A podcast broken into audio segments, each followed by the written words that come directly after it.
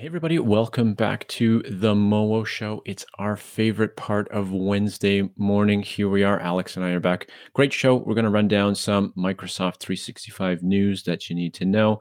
Uh, discussion coming up. Who is automation for? Alex and I are going to pick that apart. We've got another watch and learn mini segment and feature versus feature. Is Alex going to get his first win of 2022? I know, and he knows and I bet you want to know as well. Ladies and gentlemen, we've left some coffee on for you. It's time for the Mowo Show.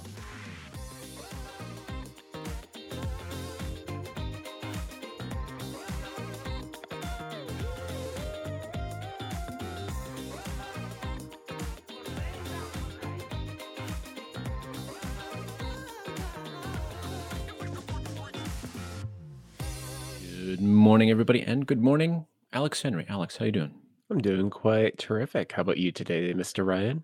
Uh, I'm heavily caffeinated, so cheers. Let's do our virtual glass clink. Cheers. Uh, I drank all my coffee this morning and my eye is nice and twitchy, so I'm ahead of the game. I'm ready to go. It's going to be a good day. Yeah. So we're talking about automation. We're talking about we got a watch and learn ready to go, and of course, feature versus feature. So yeah, this is going to be a nice full day. Uh, do you want to start with some news? All right, from the news desk, it's been relatively quiet. It's been a relatively quiet week. Not so much quiet for Microsoft news. Always lots going on there uh, out of Redmond, Washington. But in context of Microsoft 365 and what you may going you may be going through on your modern workplace journey, uh, only a few stories. First one.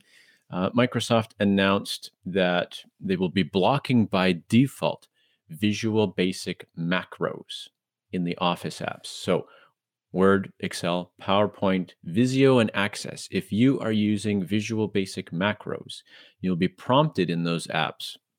And there'll be some extra steps for you to go forward and do if you want to use Visual Basic macros. Now, just because I'm silly like this, I went back into the history books to see when VBA macros first came out in Microsoft Office. 19 dickety do. 1993. 1993 called. They want their macros back. Ladies and gentlemen, if you're still using macros in your workbooks, in your Word files, in your PowerPoints, it's time wow. to It's time. yes. Wow. Um, but there's always been a security concern around macros, if they're trusted or not. Do you want to run them? The default going forward looks like March, April timeline in those Office desktop apps they're just going to not work by default and some extra hoops to jump through to use those. So break out your old Rolodex and find your original VB developer yeah. um, from pull them out of retirement because you're gonna probably if you've been using some old macros for a few decades, you're gonna need some help deciphering that stuff. I imagine. Yeah. I also imagine again, ladies and gentlemen, SharePoint lists, Microsoft lists, add on some Power Automate, I think there's some very, very compelling ways to get away from those Visual Basic macros. There's a, a, lot more new technology and a lot more options. So dig into that, check it out, and stay tuned. Obviously, that's something that we talk about quite a bit here on mm-hmm. Team Mowo. Um, next item Microsoft Viva. Happy birthday, turns one. So still in diapers, um, but Microsoft's employee experience platform, otherwise known as Viva, we've got Viva Connections, Viva Insights, Viva Learning, and Viva Topics. So a few different products in the Viva family. Um, is is celebrating one year. It's been out in market for about a year now. So you may have seen this in your own Microsoft 365 environment at work. Um, probably most notably is Viva Connections. I would say mm-hmm. is and is or Viva Learning maybe is probably out there the most. Microsoft's reporting in the blog post um, that they were celebrating the birthday 10 million monthly active users using at least one piece of the Viva pie. So, Ooh, I bet it's Viva Insights.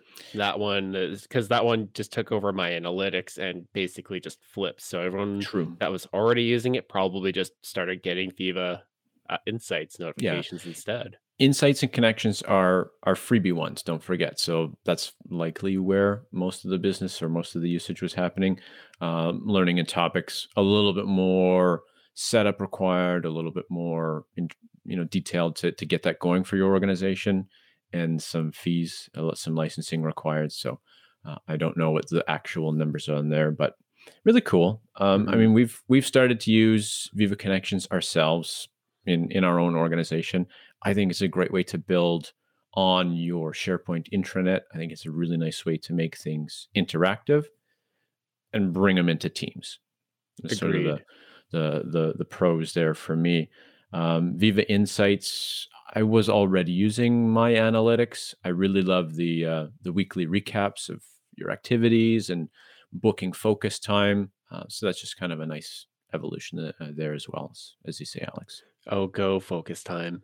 Go um, focus. I'm always, and for anyone that doesn't know, I'm always harping on this. If uh, you haven't tried this before and you have a hard time managing your day, start booking your calendar for work. Like, yeah. Because if you do, if you block off your calendar to give yourself time to do actual work, then you'll get it done. For, you'll yeah. get it done, and people can't take that away from meetings because they probably weren't that important to begin with. There you go. There you go. I need to continue to learn how to adopt that.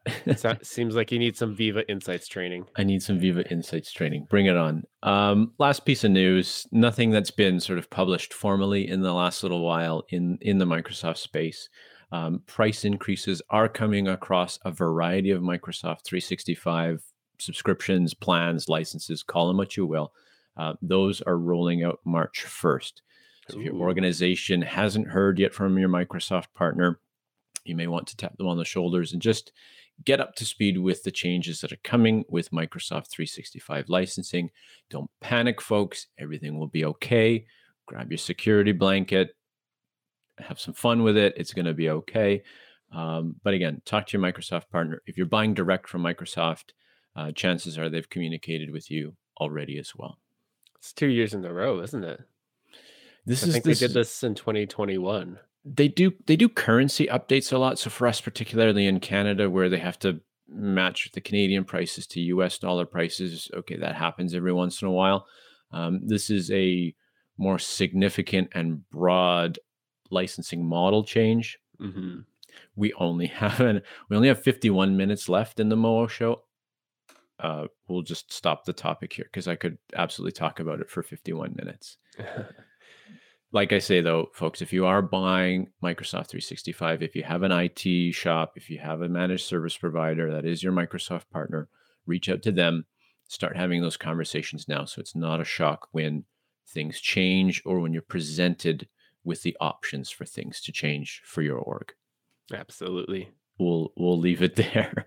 we'll leave it there before I start to develop a uh, a Twitch myself. So that's the news. That's uh, that's basically all I could dig up around the net that you need to know around M365. Yeah, I've been seeing like little bits of information trickling out, new a couple of new features here and there. Nothing too groundbreaking. Uh, one that's been popping up on my activity feed uh, has been the fact that apparently Teams is going to start importing LinkedIn profiles uh, okay. to your user profiles by default. I haven't looked into this too deeply yet because I just started seeing these posts the other day. And I can't help but think this is something we talked about last week. What like one Outlook already does this, so this is not anything yes. new. Yeah. Um, sometimes it finds the person, sometimes it doesn't, but it just kind of like lives in the background. Mm-hmm. Now they're bringing that to Teams. My question is, you know, why isn't Teams bringing in contacts from Outlook yet? Anyone? I guess Microsoft Teams is only four years old. What do I want? That's a that's a different department. oh, pardon.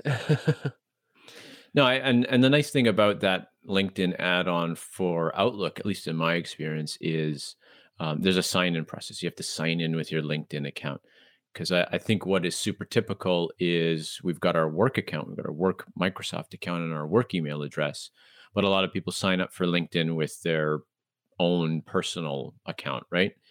Uh, so I think you do need to give permission somehow to to bridge the gap between work work and home work.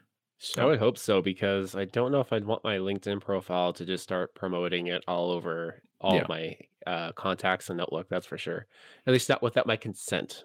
That's right. And I think there's there's maybe benefits here for inside your organization. I don't know uh, especially if you're in a smaller org, you likely know everyone that you work with, anyways. hmm Um, but because you all would work for the same employer, maybe there's some type of graph or uh, some type of org chart that could show up in Teams or through Outlook um, based on who you're employed with uh, in LinkedIn. I know LinkedIn always asks you who who do you work with, who reports to you, who do you report to. So they're already trying to infer your org chart and I believe if you give LinkedIn enough money, you know, as a sales navigator or whatever, uh, those navigator plans, you get access to some of that um, org structure. If you're selling to an org, it's uh, it can be quite valuable information. So Yeah, but for the rest of us that aren't in sales, I'm just gonna like turn that off. yeah, yeah, just another thing. Yeah. Anything else you found out in the in the World Wide Webs? Uh, nothing too big and bold in the Microsoft camp. Um, still hearing some rumblings over the OneDrive stuff with for Mac OS users. hmm So um, I did post a link on our last uh, last week's episode on that blog post from Microsoft. So um, if you are a Mac OS user that uses OneDrive, um, go check that out. Go find out what's changing because it's going it likely will have some impact to your day-to-day and to your teams, anyone that's using Mac OS and the OneDrive Sync app. Uh, so definitely just keep an eye out for that one. Other than that, uh, it's been pretty quiet. Right on. Well, let's then venture on to to our discussion of the week. Um, folks, so you know how we plan the Mowo show. Every Friday, we get together as a team and we sort of suss out the topic. We we decide what we'd like to talk about for the upcoming week. And so last Friday, we had this thought. Of course, everyone that knows me knows I love to talk about automation. And so we kind of got into this little parallel discussion of who is automation for? So let's let's unpack that a little bit. And Alex, if you want to go ahead, um, I know we we each kind of got fired up on on either side of the issue, but let's let's hear it out. What uh, who do you think automation is for in the workplace? My feelings when it comes to automation is that it is a tool that allows you to add on or uh, supplement your existing tools. So if you have a process that is extremely manual, we say automate it. And you can go and start learning how to use Power Automate and connecting all these flows together to streamline a process. For the average user that just needs to get a task done, the entry to automation can be a very steep one.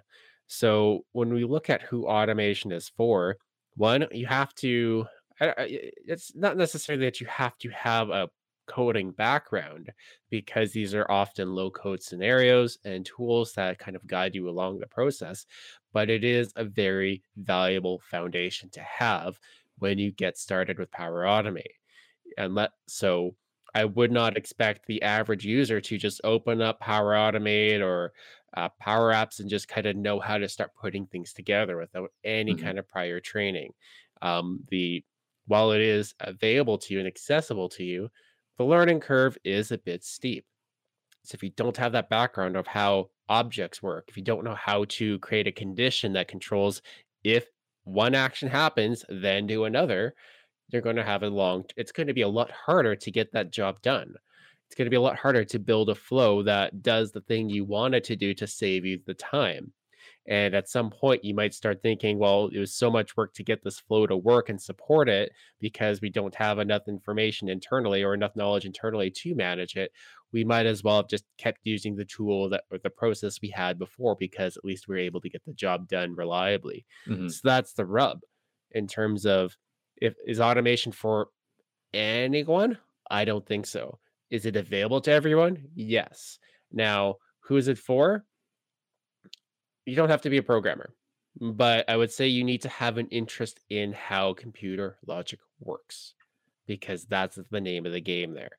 You mhm, have to have an idea of how to work through a problem step by step, map out your contingencies on a piece of paper in a diagramming program like Visio or any of the million others out there to make sure that you have a solid understanding of what it's going to do, how it starts, how it finishes, and how it's going to fail before we even start building your flow. Because if you just jump in and start trying to make things, you're going to have a long struggle to get through to that end product. Trust me, I know. I have some programming and training experience.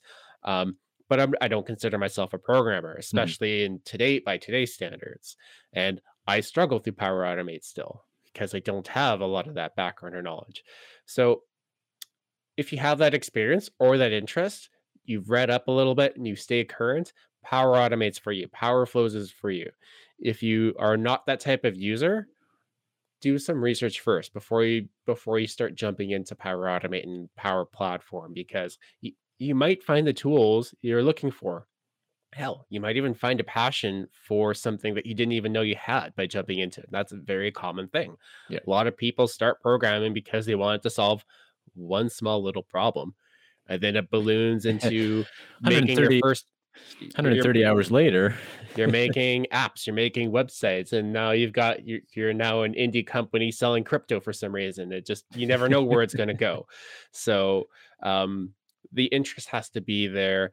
The desire to solve problems and troubleshoot those problems has to be there because that's what programming that's what like pro like um that's what that's what it's all about at the end of the day is trying to solve a problem and understanding all the pieces and the process behind it and, and i think i'm going to struggle to to debate the other side of that coin which is uh, you, you said it perfectly you said automation should benefit everybody and I, I absolutely agree on that. I think from the first line, from the shop floor to the top floor, uh, it's been a while since I've used that expression. Automation should benefit everyone. But how the automation gets to those users and benefits those end users, yeah, there's a little bit of a, a gray area. Um, there was always that saying, if you want a job done, you know, if you want a job done quick, is it give it to give it to a lazy guy because he'll figure out some innovative new way to to kind of cut corners and get I know I know that phrase. I've heard it before. Something yeah. like that. If the laziest person is going to find the most innovative way to do something and the easiest solution to that path. Right. It's not going to be the one you expect, but they're going to get the job done. It'll be novel, right? It'll be a novel approach. So I, I think if we take that saying, keep it in mind um, when it comes to to automation uh, and business process automation give the job to someone who's a natural tinkerer and uh, you know someone who you may not even expect to have those skills someone completely removed from IT absolutely to try out automation because you may just be surprised at what they come up with. And i think the important thing to stress is not to take the human element away from automation. So as much as it is about low code or no code as much alex to your point as it is about conditions and and sort of understanding computer logic yes but there's still a tangible human element to opportunities that you can automate.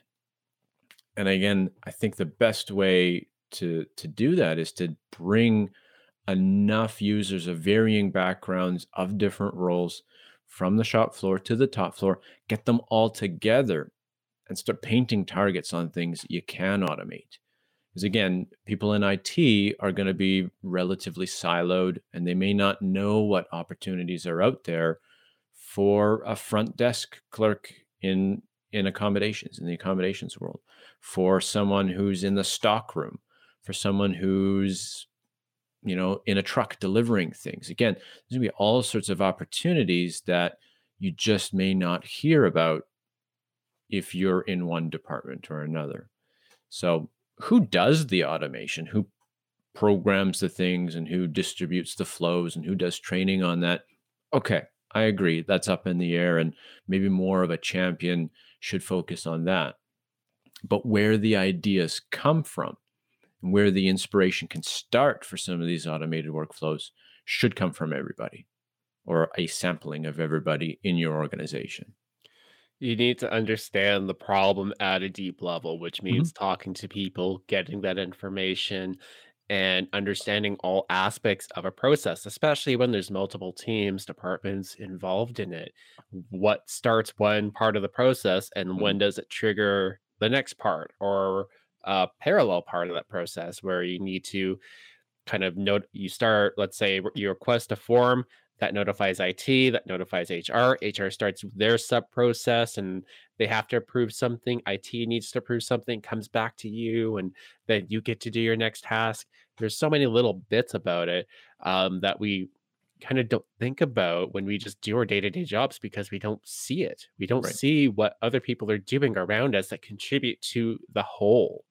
And that becomes it makes it really interesting um, when you start kind of untangling that and kind of putting it on paper. Um, I love process mapping. I love visualizing these things Mhm. um, because it just brings a lot of enlightenment to how we operate as a team and where we are succeeding, where things work great, and where things in a process struggle, where we find the um, the clogs or the um, or things that really get jammed up Yep. it might be that where that paper process ends because no one knows how to deal with all this paper that's coming in and landing on someone's desk and where it's supposed to go. That's a very common issue. But when you map it out, you start getting that whole thing, you can start making decisions on how to handle it. And you start getting that, oh, it depends out of your process. And it's if this happens, it goes there. If Yeah. that happens, it goes there. There's no if or oh no if ands or buts about it. It's just well, there's there's a few ifs probably, but uh, you know what I mean.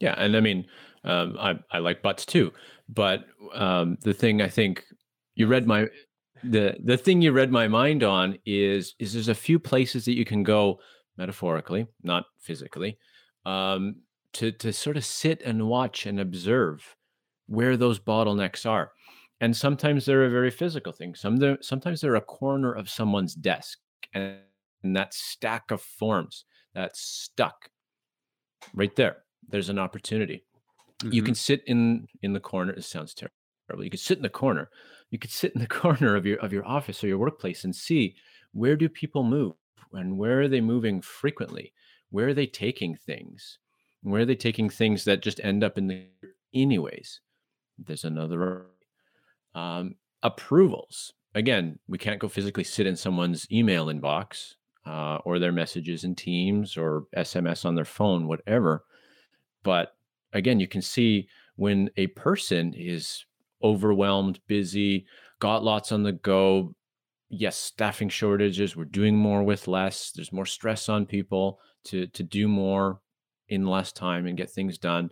Um, if there are people and their own abilities and time constraints are your bottlenecks, there's an opportunity for some automation. And on that note, this is something that's sat on my mind for a bit. There's there's always this notion of trying to use automation to kind of supplement our processes when we have fewer staff to work with, fewer Mhm. resources, doing more with less, etc. But when we get into looking at those processes, it kind of also becomes that opportunity where you have to make a decision whether automation is the solution or not. Mhm. Because if you sit down to look at that process at the very beginning, map it out with the stakeholders and the people involved in it, you might find where you're adding unnecessary bloat because you had those bodies to do all that. You Mhm. can hand it off to one person, they go and hand it off to the next person, and that train continues. But when half those people are gone, that paper can just come directly to you because you're the person that needs to actually take an action on it. And you skip all that extra step, all those extra steps. You can just Yep. bring it over, get it done, and streamline that process without having to write a single line of code. So there's that question of um, if we have to do more with less, automation that's definitely needs to be in the conversation, but it's not always going to be the solution that's appropriate for the problem at hand. Right on. And so when it comes to just like trying to solve those problems, start by mapping it out. And then if it's a matter of moving files, notifying people and using digital tools, great. You can automate that and we can definitely do a lot of really cool things with it. Mhm. If you need a special way to document things, you have special forms, you have very specific things that are required by um, government, by policies, by government uh, regulations you can leverage your automation to do that and take care of the little things for you. So you can Mhm. drop a file into a folder on SharePoint. It's tagged properly. It's got the right retention policies. It's notified the right people saying, hey, it's at, we have a new document in here, email, a new form, notifies the right people. It's got the little status beside it saying received, sent, and you can use that to just manage it as a whole. You got, and you have all that information in front of you. It makes it a lot easier to kind of I don't know, see the whole it, it just it, it can streamline a lot of things, I Yeah. guess, at the end of the day. Um, but only if it addresses the core problem. Yeah. And and maybe we're using the term automation very, very broadly, and it could be standardization, um, modernization. I, I know there's there's probably a bunch of different terms that you could you could use.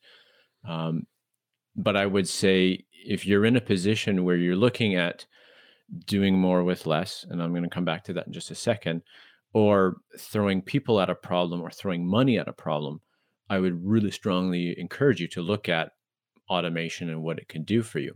But go back to do more with less for just a second. Maybe that's the germ of the idea. Maybe that's where your inspiration comes from is how can I do more with less? What about doing better with what you've got? Putting people, you know, taking the work away that does not contribute to your mission, the bottom line, what you want to achieve as an organization. Teachers should be teaching. Technicians should Mhm. be technicianing. No, they should be fixing and building. Engineers should be engineering. Students should be learning. Salespeople should be selling. Um, doctors and folks, nurses in the healthcare uh, industry should be healing and helping people, not moving paper, doing forms, waiting for approvals, and dealing with bottlenecks. So if you can redeploy resources to do what they need to do by automating the burdensome, again, maybe that's maybe that's a little less of doing more with less, and maybe that's doing better with what we've got. mhm. and I I see what you're I see where you're coming with that because ultimately when we have work that needs to be done, paper files need to be moved, people need to be notified, work needs to be done. Mhm. You need a ha- you need to have a clear system to manage that flow of information that works so people can do what they need to do when they're when they need to do it instead of like you know how often do we come across situations where someone's like well every week i have to fill out these forms and submit them for government approvals or something like that and watching a pro watching them do the work it's 20 steps 20 unnecessary steps to accomplish a task that they could have done in maybe 3 maybe 5 and the automation can come in in terms of making sure that they have that right information at the get-go Mhm. as a whole as a unit in terms of making sure that they're notified at the right point in time. They when they complete a task it's sent to the right location. Um, one of my favorite examples is finding um, this is a client we worked with years ago where they kind of took file um, pictures of stuff out in the field and they needed a way to share that with people in the shop because they had to action on it. I think there was Mhm. like reference photos for a project they're working on. And their process was to take a photo with their phone, upload it to the computer with a cord, and then they'd email that picture to someone at the office, and then they'd upload take that photo and move it up into maybe SharePoint or a network drive. And if you emailed the large photo, the high quality picture, it was too big to send through email, so you had to send the low res version. Remember those days? Yeah, and I'm like, okay, well, you can just take your phone and use this one app, an Office app, and it'll save directly to the folder it needs to be. Yeah. And then we can take that, we can set something up automation wise Mhm. to ensure it's tagged correctly, to ensure that it's labeled correctly and it's notified the person who needs to take the next action on it. And instead of that action being download file from email, move it to folder, it's Oh, hey, fill out the there. damn Yeah. form. Yeah. Finish it. Send it off to whoever needs to go to. Do the work you actually need to do.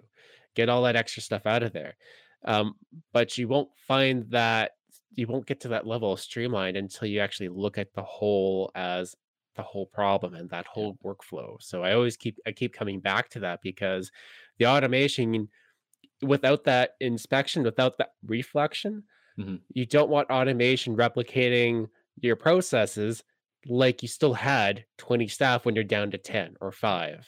It can't that's still not a that still doesn't address the problem at the whole where you're missing people, your processes need to change and reflect that. And then if you decide to hire back up, you can adjust again. That's Mhm. totally okay. Or find better, more applicable jobs that isn't that doesn't necessarily involve moving files and paper around. Mhm. Right on. I think we've we've got this big machine that is collaboration in the modern workplace. Uh, automation is just serving as as the grease, you know, to keep it humming along, to keep it running smooth.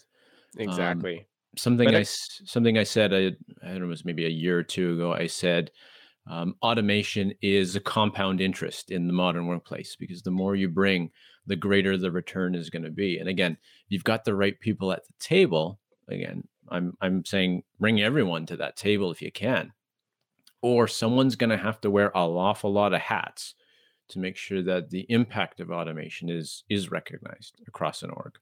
absolutely. Automation comes with its, and this will be my final point on this one. Automation alone isn't enough of a solution until again you understand the problem. Yeah, And it comes with its own overhead. You that's can't true. automation, programming in any capacity in any field or industry, you can't just create a program and expect things to run on their own. They're tools at the end of the day to help you do your job, the thing Mhm. you need to get done. So be prepared to understand and support that by documenting it. Yep. Make And sure everyone that is involved in that process Mhm. knows that the automation exists, how it works, what it does, and who owns it. So if things need to change later, you can Mhm. assign someone or train someone to do that task in the future. And that kind of goes back to looking at those old VBA workbooks that you might have to clean up now and try to figure out how they work, who owns it, and how you're going to get that thing up to code or replace it entirely. right how do we service it and and if that sounds like a headache or a struggle again there's plenty of partners out there in the world Mowo being one where we'll help you with those challenges around automation hmm So did so do we like automation now? Is that are we still where did we land on that? what what's what's my nickname again mr ryan Mr. Robot? mr robot mr Yeah. automation no i i mean i've been i've been really into automation for for the last couple of years. I know it can work. I've seen the ROI. I've I've done the work with clients where they have that aha moment. And then what's really fascinating to watch is automation spread kind of like wildfire around an organization where one department sees another department's improvement process change and then they want in on it and then the next one wants in on it and the next one wants in it so I Such a uh, good feeling. it is it is and it's great to work in environments where uh, leadership is excited about automation and its potential. So keep your eyes on the prize, folks. Keep your eyes open and, and just be open to those opportunities. I think there's a lot of uh, of return. Eyes on that prize. Eyes on that prize. Mr. Alex, are you ready for some watch and learn? Let's do it. All right, folks, you're with me today. You're going to watch and learn with me. Alex is up for this week. What are you going to show us today? I'm going to actually show you just how to make a Microsoft Planner board, but in Microsoft Lists. Why? Because Hmm, we can now, because we can. especially. Uh, more recently, Microsoft released an update to Microsoft Lists that allows you to turn your planner boards, or sorry, your lists into a planner like board. So here's an example. So if you've never used Microsoft Lists before, SharePoint lists have been around for a very long time, and this isn't very new. They just gave it a facelift in 2020. And what we got here is just a nice table like structure to hold tasks, information, assets. We can assign columns such as choice columns, date columns. We can assign, we can add names using their um, Active Directory profile to items. Inside the items themselves, we can treat them like forms, comment on them, and so much more. It is a terrific tool but they took a new they did something new recently which added a new view type called board view so if you click on your little view option here and then go down to create new view you might see this new option next to gallery called board view. And what this does, again, is it turns your table into more of a Kanban like structure where your tasks turn into cards your your uh, your bucket items, your list items turn into cards that revolve that live in these vertical task lists called buckets. And they took that term right out of Microsoft Planner for consistency.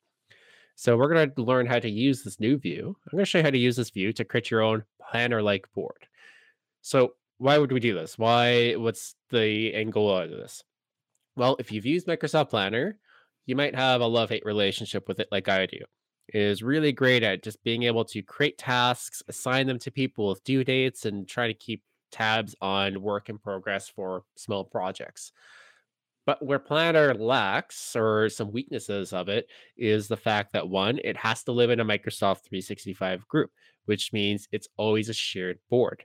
And on top of that, you have no ability to restrict access to them unless you make your own SharePoint site by yourself. So that's the only way you're ever going to get a private planner board is if you have your own SharePoint site and you just kind of run out of that.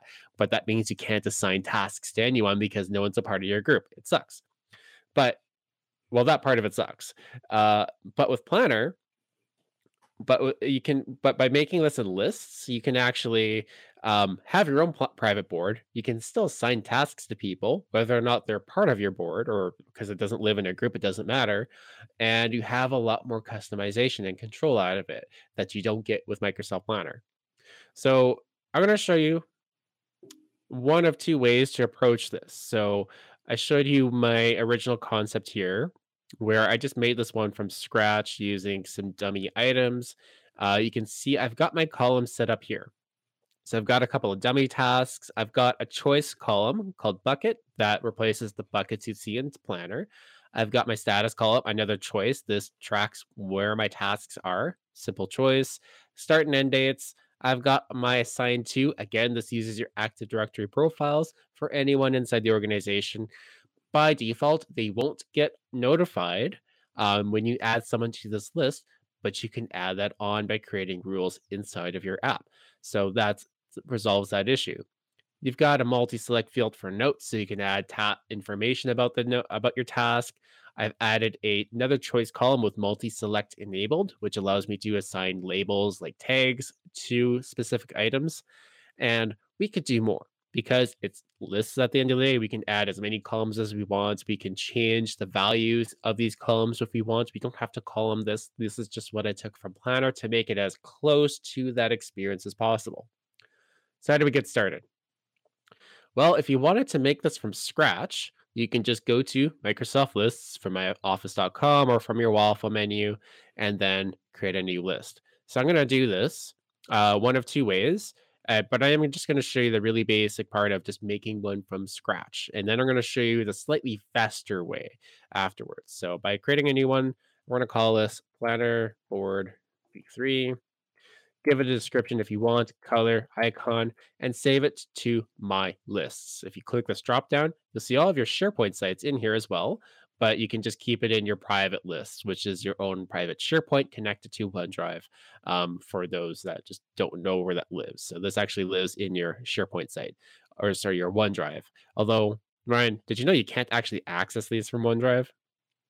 Yet? Yeah, they're they're almost like hidden files, right?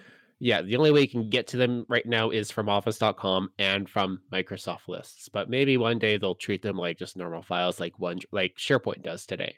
We'll get there. Um, but all right, so I've got my list here ready to go. And again, if I wanted to replicate the fields that we saw that we see in Planner, then I would just go and add them by going to add columns. So I can add a multiple lines field for notes, uh, learn how to use my keyboard here. There we go. And for large te- where there's going to be large text, there's going to be a lot of uh, information. You can enha- you can enable rich text, uh, which allows links, tables, and other stuff inside of the field. It's pretty cool. Um, so I'll add that. Let's add a field for our status. So I'm going to use a choice field, and then we're going to call this status. And I think planner calls this progress, like the progress of your task. Doesn't matter what you call it. It's really it's your plan. It's up to you. Then we'll just add our custom fields. Got started. What's the other one? In development, in progress, something like that. And then completed, of course. Then you can format these with the colors you want. So maybe you want to complete it to have a nice healthy green while you're in development, flagged with a red because it's active. And then we'll just leave not started. So we'll save that as a basic way. And then I'm just going to add one date field just for reference. And it's going to be our due dates. Now, I'll show you another way of approaching this in a little bit, but there we go. I'm not going to include the time. That's optional. And I'm not going to include a default value for this one. So there we go. I've got my basics here. So I can technically go into edit grid view and we'll call this task one, task two, and task three. I wanted to add some content into here again because rich text is enabled. I've got formatting options. Do this task will be my instruction. And then I'll just hit OK. Status, we'll say not started. And because this acts like a table, I can drag this down like it was in Excel to pre-populate some fields. Remember, you have to be in edit mode to do that. And then due date, I'm just going to make it due for the end of this week. Again, dragging it down, and that looks good. So let's exit grid view, and there we go. I've got three tasks. I've got my status for all of them and some due dates. So what I'm going to do here is create a new view, or I'll call this board view. And then I'm going to select board. And what you're going to see here is this option to choose how you're going to organize your board. So you can use, it only allows you to use status columns. And, but it does give you the option if you don't have a choice column, so, or sorry, you, it only allows you to use choice columns. And um, if you don't have one already in your list, you have the option of creating one here in my experience, this one's still a little buggy. When I tried creating using this option to force create a new choice field, it didn't quite work as expected. I think that one still needs some time in the oven before I recommend that approach. My recommendation is to create your choice field first, populate it, and then select that as your choice. So let's create a new view here.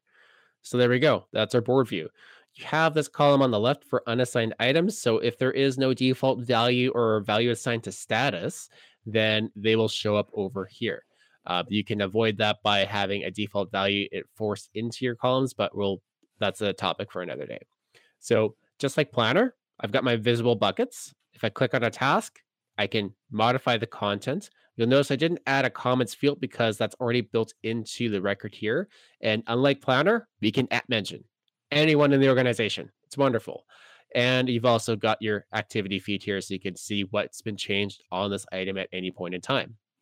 Pretty cool stuff. And just like Planner, I can take these tasks and drag them across our uh, buckets here. So I'm changing the status of these every time I move them over. And I can change them back. There is no option to sort them within the column. I'm not really sure what logic it's using for this. It might just be alphabetical. I'm not sure at this point. Um, but just as a heads up, you can only drag them side to side. You can't order them vertically within the buckets themselves. That's okay for now. I'm pretty sure that'll come down the road. The last thing I'm going to show you at the high level is how to um, customize the card. So let's say you don't really want the, you don't really care about the content that's showing up on the card. You want to add more, simplify it, or just rearrange the fields.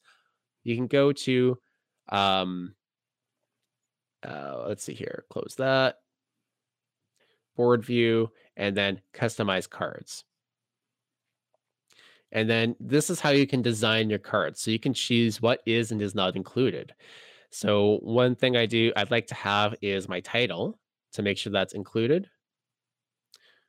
You know, you see how I got that backwards? It showed up in the card, but it wasn't selected. And then I added it and it removed it. Still trying to figure it, it's still got some little quirks to figure out. But I'm just going to drag that title field to the top because that's where I like seeing it.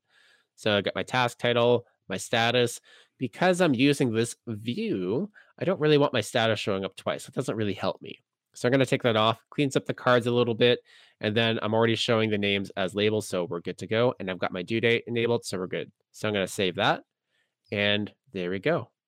So that's an example of how you can customize the cards. You can show other fields, images. If you if you have an image field, and it'll show a little preview on the card itself, it works pretty well. So that's the very basic process of getting this set up. And again, if you want to add some automation, you can go into here and create some rules to notify someone through email when something changes in your table. And when something's deleted. So take that planner. Take that planner. Um, speaking of planner, you know what else it has that we haven't covered yet? Charts. So what do we do? What Microsoft has added in the recent in the last year is integration with Power Platform. So this allows you to create flows. So if you want to add some automation, some extra steps, you can create one from here. You can create um, Power Automate flows. You can create Power Apps to create custom forms, and there's Power BI, which allows you to visualize this list. Now, this is not going to be available to everyone. And I'm not 100% sure on how the licensing works on this one, but my understanding, and Ryan, you can correct me, is look, it just took me to uh, the login page where it wants me to either buy or sign in. So let's see what happens if I sign in here as Miram.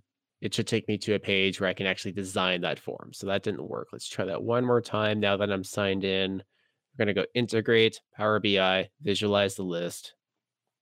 And that should take me to a page where I can, it's just going to generate charts for me using Power BI. I can save that and then share it off with colleagues. Now, my understanding from a licensing perspective is that you either need to have a Power BI Pro or an E5 license to customize these reports. If you don't have either of those, E5 or Power Pro Power BI Pro license, I think you can still I think you can still use it but you can't modify the fields. It's a very much a one-time thing. You just generate what it, you take what it gives you, and that's about it. And this isn't loading right now. We'll come back to that later. So that's in general how the form works. So I mentioned earlier there's another approach to building this. I'm just going to take my last two minutes, right, if I can, to show you how you can build one using Excel to save you some steps because I think this is important if you already have all the information you need, but you want to get into list as, uh, into a list as quickly as possible, you can import the information from an Excel spreadsheet. So if I click from Excel, I can choose from OneDrive or I can upload directly from my computer. So I'm going to take directly from my computer and go into uh, my desktop, wherever that's saved these days. There it is. Then I've got one that's pre-prepared. Actually exported one of my planner boards and just saved it as an Excel spreadsheet. So that way I had some content ready to go. This method I highly recommend if you already have all of your tasks laid out because you can build this in Excel really fast, import everything at once, and then all you have to do is really tweak a few things after the data has been imported. Starting here, before you actually import the data, you can check some of your field types. Not everything's going to be available to you here, but you get some options. Title should always be title because this is like your main record uh, reference title field. Um, bucket I have here, I'm going to make this a choice field because I want these to be options, not text. Uh, same thing with status. I'm going to make that a choice field. Uh, start and end dates. Again, I took these right out of Planner. I'm going to choose date and time. That only got added recently, I think. That wasn't an option uh, last time I did this. Or at least maybe I don't remember being an option. Assign to is not an option here. There's no person field, which I would use normally to assign tasks to someone. So I'm just going to leave this as a single line of text. And then everything else for this demo, I'm just going to say do not import because I don't need the rest of this. So including things like the exported information and just like information that's just not relevant to what we're doing today here. So that looks good. I've got my field selected. Let's hit next and it's given my board a nice ugly name. I'll call this planner board v4. And again, I'm just going to save it to my lists and hit create. So that's going to upload that list uh, within seconds. And all my content's ready to go. Couple of things to check out here because this has not been a perfect experience for me in setting this up. Make sure, first of all, that your choice fields are set up correctly. So what I do is I select on the choice field, go to column settings, hit edit, and confirm if my choice has actually arrived here. So the import process for choice fields has not been successful yet. So that's something Microsoft will have to work on. Um, so you might have to add them in here, but at least I've already got them populated. So all I have to do is copy this, pop them in here, and we're good to go. So check your choice fields, check your date fields because you'll you ultimately you might not want the timestamps in there. So you can come here, turn that off, hit save. That's good to go. Do the same thing with end dates if you want to. And lastly, the assign to. We have to import this as a single line of text. So I can go into column settings, hit edit, and you don't have every option under the world, but if you import it as a single line of text, it might sometimes oh it doesn't give you the option to import it as a as a name so i'll actually have to import that or do this manually. I thought this one was included but apparently not. I was incorrect about that. That's okay. Not a, a huge little- one to add in. Yeah, a little copy paste job should Yeah. get you there. so a couple of things you'll have to clean up after the import but this really will pay dividends if you have a lot of tasks that you've already got this information for um, so instead of having to manually add every single task and populate it get all that bring it in in bulk and then just tweak a few things after the import and then you're off and running. Create your views. Again create new view select board view. We'll call this bucket boards. We'll select the choice field. Bucket and because I didn't actually populate that, so I don't think this will work. Oh, it actually did work. That's so weird, and I'll take it. But there we go. We have our board view, and we're off and running. You can create multiple views for different perspectives by who they're assigned to, by your dates, by whatever makes sense. But remember, board view only works with choice columns. So just keep that in mind. Um, that's it for this demo, though. I hope you find this helpful. Power, um, so using Microsoft Lists to create your private planner boards, you can assign tasks to people, notify them. You can share these out with individuals internally, and if your organization allows for it, externally too. So it gives you a lot more flexibility and customization because it's built in lists and not planner. Um, but there is a learning curve at the end of the day. So you might need to play with it a little bit before you start trying to convert every single one of your projects into Microsoft lists if it's your first time using such an app. And it looks like my visualization load. Look at that. Oh, So it's not quite as quick as Microsoft Planner in terms of just those quick um, charts, but you can tweak some of this a little bit and you can save them, print them off to your computer, and reuse them as you need to. Very, very cool. And and and Alex, I've been sitting on this comment for the last like 10 minutes or so. 1993 called. They want their Visual Basic macros back. And you know who answered the phone? Microsoft Lists with Board View. It's so good. It is Right on. so good. That is Cool. awesome. Oh, great stuff. Great stuff. Let's keep uh, things moving along because I know we're coming up to the top of the hour. It is that time of the week again feature versus feature, ladies and gentlemen. I didn't know how this one was going to go. I started off early. I started I had a good early lead after last week's show, but uh, Alex wins by a two thirds majority. Alex, last week you showed us scheduling uh, pages and news in SharePoint, and I brought Microsoft 365 audio conferencing to the party, but it looks like the tables not necessarily have turned, but the tables are reset. And Hey, I'm on the board for 2022. That's all that matters. there we go. So still two to one for the current score. Uh, but Alex, you are the winner this week, which means you get first crack at Oh, showing your feature. Well, mine's going to be a nice short one since I did that feature versus feature. Um, mine is uh, an Microsoft Edge feature. Ooh, and okay. it's pay it, and it's just screenshots. So if you hit the keys Control Shift S on your keyboard, and if it's Mac OS, I believe it's Command Shift S. Don't uh, we'll have a link to the shortcuts in the show notes, but it'll bring up a Edge exclusive method of capturing your screen. So you'll see this little pop up show up here where I can capture a specific area. So my mouse is now these crosshairs or I can capture the full page if I want to in one click. So let's do that. So I've got my screenshot and it brings me to a page which just is my, one of my favorite things.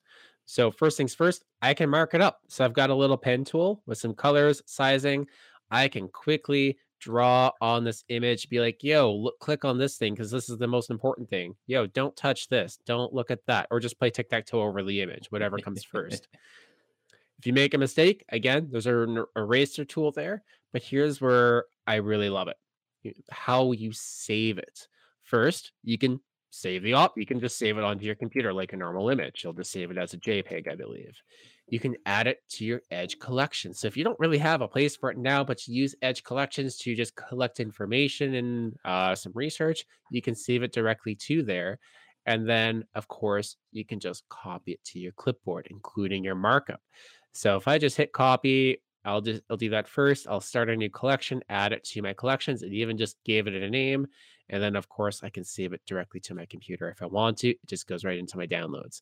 And that's the feature. So if I go into, let's say, a Word document now and open that up, I'm just going to paste that in. So if you're working with someone and you want to take a quick screenshot to show them where to click and what to do, you can do that with Edge. So if you're in the Edge browser all day and you're working on apps, you want to take a quick screenshot, mark it up, copy it to your clipboard, paste it into a Teams chat, into a Teams channel, into an email. There you go. Just help someone out really quickly by showing them what they need to do or pointing at something really specific on your screen. This is a great tool to have at your fingertips. That's my feature. Right on. Have I mentioned that I love Edge? Probably. Probably. All right. Edge is a great browser. It just needs to stop popping. It just needs to chill out on the uh, unskippable pop-ups. That's true. Some goofy features have made their way to to Edge recently, but uh, mm-hmm. I digress. It's, it's, getting a little pushy for my taste, but it's still a great browser. Microsoft just needs to trust that it's a great browser and let it speak for itself. Anyways, I'll get off my soapbox now. Okay, my feature today, Alex. I'm in Word Online, of all places. Word Online. And what I want to show is something called Designer. Uh, I kind of stumbled into this the other day, and I kind of think it could work for some organizations. So here's Contoso's annual report, and you can see someone has done a, a decent job of making this look uh, visually appealing. We've got some nice fonts and some colors and some headings, and uh, it's all fine and dandy. But what Designer lets you do if I press the right button here, maybe not, is it's got a fly in here. And again, this is only going to work well on Word Online, uh, but you do get some pre-made themes that you can apply across the entire document. So here's a nice one with some bubbly bits here and you can see we changed the font. And what's nice is it'll go through and if you've used headings, if you've used those different sort of pre um, pre-made section breaks, all those types of things, it's just going to apply some nice fonts, colors. Here's another example with you know some different hand handwritten type of uh, fonts. We've got this with a nice graphic to it. Again, just a nice way to, uh, for lack of a better word, remix your document. Um, there are some weaknesses here. There's a limited number of themes. Uh, it appears that Microsoft is adding more and more over time. There could be the potential where a group of users use one theme in your org and a group of users use another theme in your org. But if there was a way for you to communicate, and the only this is the only thing that really is lacking here right now with designer, if at the corporate level or IT level, you could you know pick the four that you always want to use as a team or pick the only two that you you sort of corporately sanction that would take this thing to the next level. But if you're a writer and a little less of a layout font color graphic picking person this designer is pretty cool and again here's just a, a plain old five year vision we've got a chart kind of plastered in there halfway through just going to open this designer uh, tab here from the ribbon, Word in the browser, and let's just go find something real wild. This one looks fun. Five year vision with a great graphic. Font colors are updated. Heading sizes, everything adapts. Great fonts, good, clean looking designs. No Comic Sans, I don't think. I haven't come across it yet. Yet just, being the operative word. but just very simple. And you can see one click, and it's applying the styles, it's applying the colors, it's applying the fonts all the way through the document. This is a short one, but let's say you had a, a 50 page report, it's going to do it in one click. And that's my feature. Again, just something really small, something nice, tucked in here in Word Online. It's in PowerPoint as well. You'll find it a few other places, but I just wanted to show it off here in Word. a nice way to make a document of some type a little bit more visual. hmm That did come from PowerPoint. Um, and you hit the nail on the head about the lack of uh, the ability to pick certain templates Mhm. or even better, add your own corporate ones that you already use and just kind of have those embedded. Do you remember a couple of years ago when there were some inklings of Microsoft allowing you to bring in your own organizational templates into this experience? What happened I'm still that? waiting. I'm still waiting. They they they set up the infrastructure to do it. There's a couple ways you can kind of hack something together in in in SharePoint uh, in document libraries, but it's not as graceful as they had this. I think it was like work templates. It was a link in uh, for sure in PowerPoint. I know I remember seeing it, but then it uh, it kind of died on the vine. So hmm we'll have to take a look.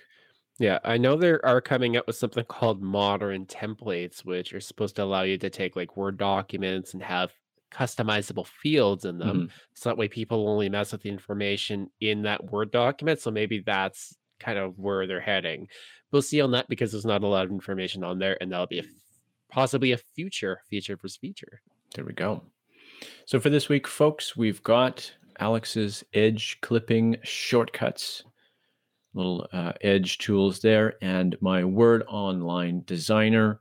Give us a few minutes after the show closes today. I will get the poll up on Twitter, and our Twitter handle is twitter.com slash. That's where you can go and vote. We'll see you back in in a week's time to see who claims victories. Alex going to tie up and catch up to me, or uh, will we go three and one? Fingers crossed. We shall see.